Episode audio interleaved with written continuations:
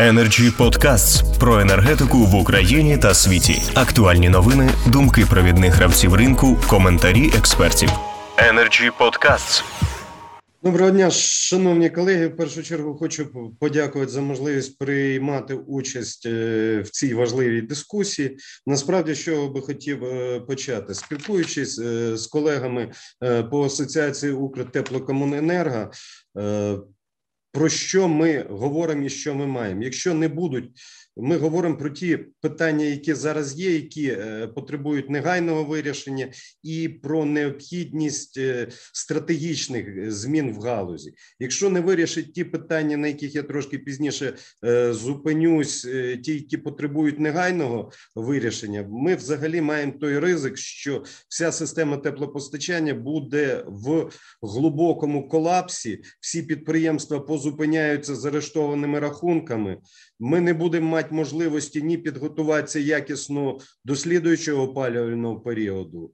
Е, я мовчу про зношеність і обладнання і мереж, якому вже десятки років, і е, зношеність мереж більше 75%. Але е, Почну тоді по черзі. Перш за все, на чому би хотіли зупинитися, ми в трохи іншій ситуації ніж інші теплопостачаючі підприємства. Ми приватне підприємство. Ми більше 10 років не отримуємо е, з місцевих бюджетів ні однієї копійки. Мало того, ми ще й платимо за оренду відповідно до норм законодавства по оціночній вартості, і це чималі кошти, які ми сплачуємо е, щомісяця.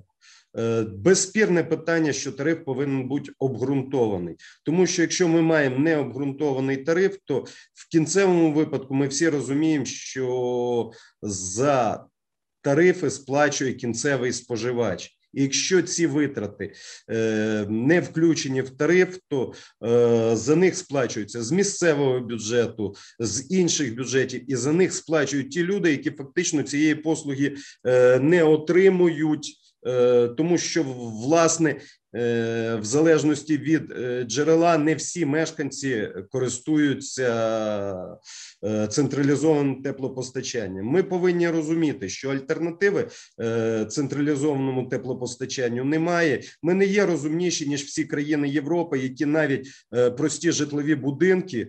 Е, мусово в законодавчому порядку переводять на централізоване е, теплопостачання і розбалансовуючи систему.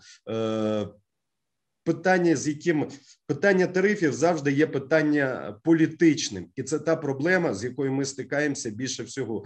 Я зупинюсь коротко на тих нагальних проблемах, які ми зараз маємо, і скажу своє бачення е, короткострокового вирішення цих питань. Ну і насправді без змін в цілій системі ми не будемо е, мати е, вирішення питання. Найнаболівше ще питання це різниця в тарифах.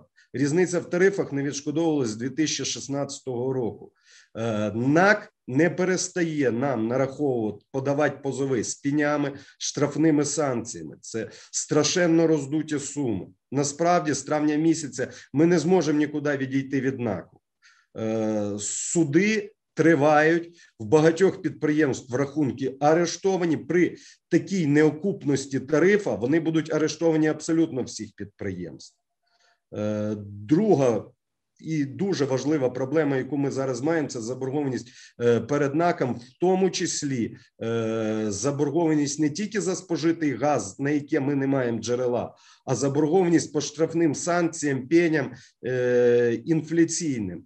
Судова практика в цьому питанні дуже погана, і насправді нам рідко не то, що скасовують, а навіть зменшують цю штрафну санкцію і піню, не дивлячись на те, що ці заборгованості виникають не з нашої вини. Приріст заборгованості тільки до 1.01 е, на рівні країни більше ніж на 10 мільярдів і понад 25%.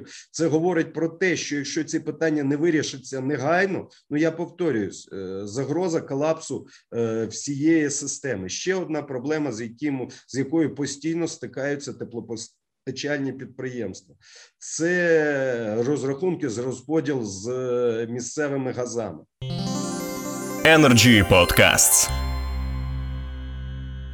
ми не встигаємо за зміною тари, е, за зміною тарифа на розподіл. Навіть в тому тарифі, який нам, дякуючи НКРЄ, переглянули на зміну складових, який був е, е, введений в дію, скажімо, введений в дію е, з 1.01.12, вартість розподілу близько на 30-40% нижче, ніж в нас фактично є вартість розподілу. А це скажені кошти, і ми не маємо під них джерела. Ще одна проблема, яку ми маємо. Насправді е, дякуємо за прийняття закону 2458. Це дуже важливий закон, але е, реально його оцінюючи, підприємства не зможуть з ним скористатися е, на протязі цього опалювального сезону. Мало того, що він не прийня... не, не підписаний ще президентом, згідно 315 наказу, не менше ніж 30 днів з дня опублікування. Це той, той термін, коли ми з ним зможемо скористатися. А з огляду на заполітизацію вказаного питання, ну е, дуже і дуже сумніваємося стосовно можливості застосовувати е, новий тариф. А в нас немає можливості е, заключати договора з населенням для нашого підприємства. Це основна доля споживачів, і тільки грудень місяць в ті втрати, які отримує підприємство, близько 13,5 мільйонів. За грудень місяць є можливість е, порахувати вартість газу. Січневої вартості газу ми не маємо. А там втрати можуть бути в рази більші, тому що в тарифі в нас е, закладена вартість газу 3,750 е, без розподілу і транспортування. А всі ми розуміємо, що ми можемо очікувати з розподілом і з транспортування. Ну 5,370 і плюс-мінус 9, 9,5.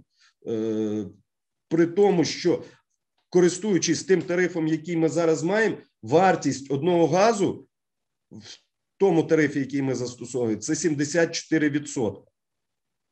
Е, окремо би хотілося звернути е, увагу Слава Богу, в нас в е, місті Рівне е, відсоток відключених абонентів на індивідуальне опалення близько 7%. Е, це та ситуація, коли ще можна працювати.